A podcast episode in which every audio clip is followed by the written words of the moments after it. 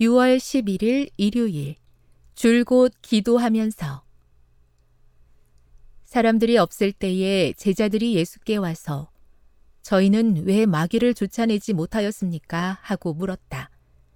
예수께서 이렇게 대답하셨다. 너희의 믿음이 약한 탓이다. 그러나 이런 종류의 마귀는 기도와 단식을 하지 않고서는 쫓아낼 수 없다. 마태복음 17장 19에서 21절. 진정한 선교는 성령의 도구이며 죄인을 사탄의 왕국에서 예수 그리스도의 왕국으로 이끄는 데 활용된다.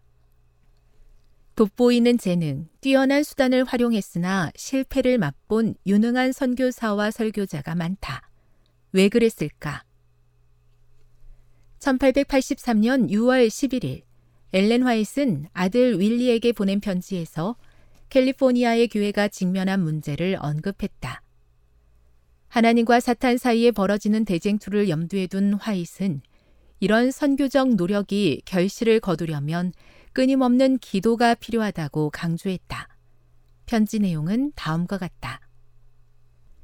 교역자들에게 우리는 기도하는 마음으로 전도하고 사람들에게 다가가야 한다고 말한단다.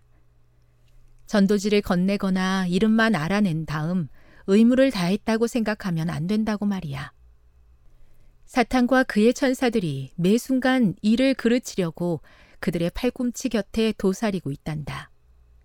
거리를 거닐 때도 은혜를 구하고 하나님의 천사가 함께하도록 기도해야 한다. 그렇지 않으면 사탄의 술책으로 그들의 노력이 허사가 되고 진리가 마음에 전달되지 않아 도시에 전해진 경고는 물거품이 되고 말지. 스코틀랜드 교회가 믿음을 타협하고 확고한 원칙을 양보하려 했을 때 존 녹스 한 사람은 털끝만큼도 굴복하지 않기로 결심했단다. 그는 하나님 앞에 무릎 꿇고 스코틀랜드가 아니면 차라리 죽음을 주소서라고 기도했어. 하나님은 그 기도에 응답하셨단다. 그의 진심 어린 기도가 여기저기서 울려 퍼진다면 좋겠구나.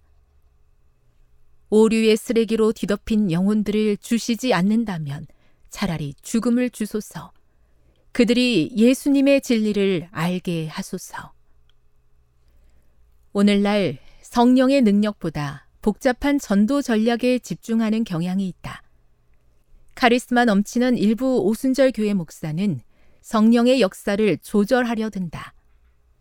성령을 이용하려 들지 말고 그분이 우리를 쓰시도록 하라. 존 녹스와 같이 기도하는 마음으로 겸손히 일할 때 영원한 결실이 이루어진다. 사람들이 없을 때에 제자들이 예수께 와서 저희는 왜 마귀를 쫓아내지 못하였습니까? 하고 물었다. 예수께서 이렇게 대답하셨다. 너희의 믿음이 약한 탓이다. 그러나 이런 종류의 마귀는 기도와 단식을 하지 않고서는 쫓아낼 수 없다. 마태복음 17장 19에서 21절. 세계 선교를 위한 기도 제목입니다. 대만의 김세담, 박유진 선교사 부부의 기도 제목인 올해 목표로 세운 10명의 영혼을 하나님 앞에 꼭 바칠 수 있도록 함께 기도해 주세요.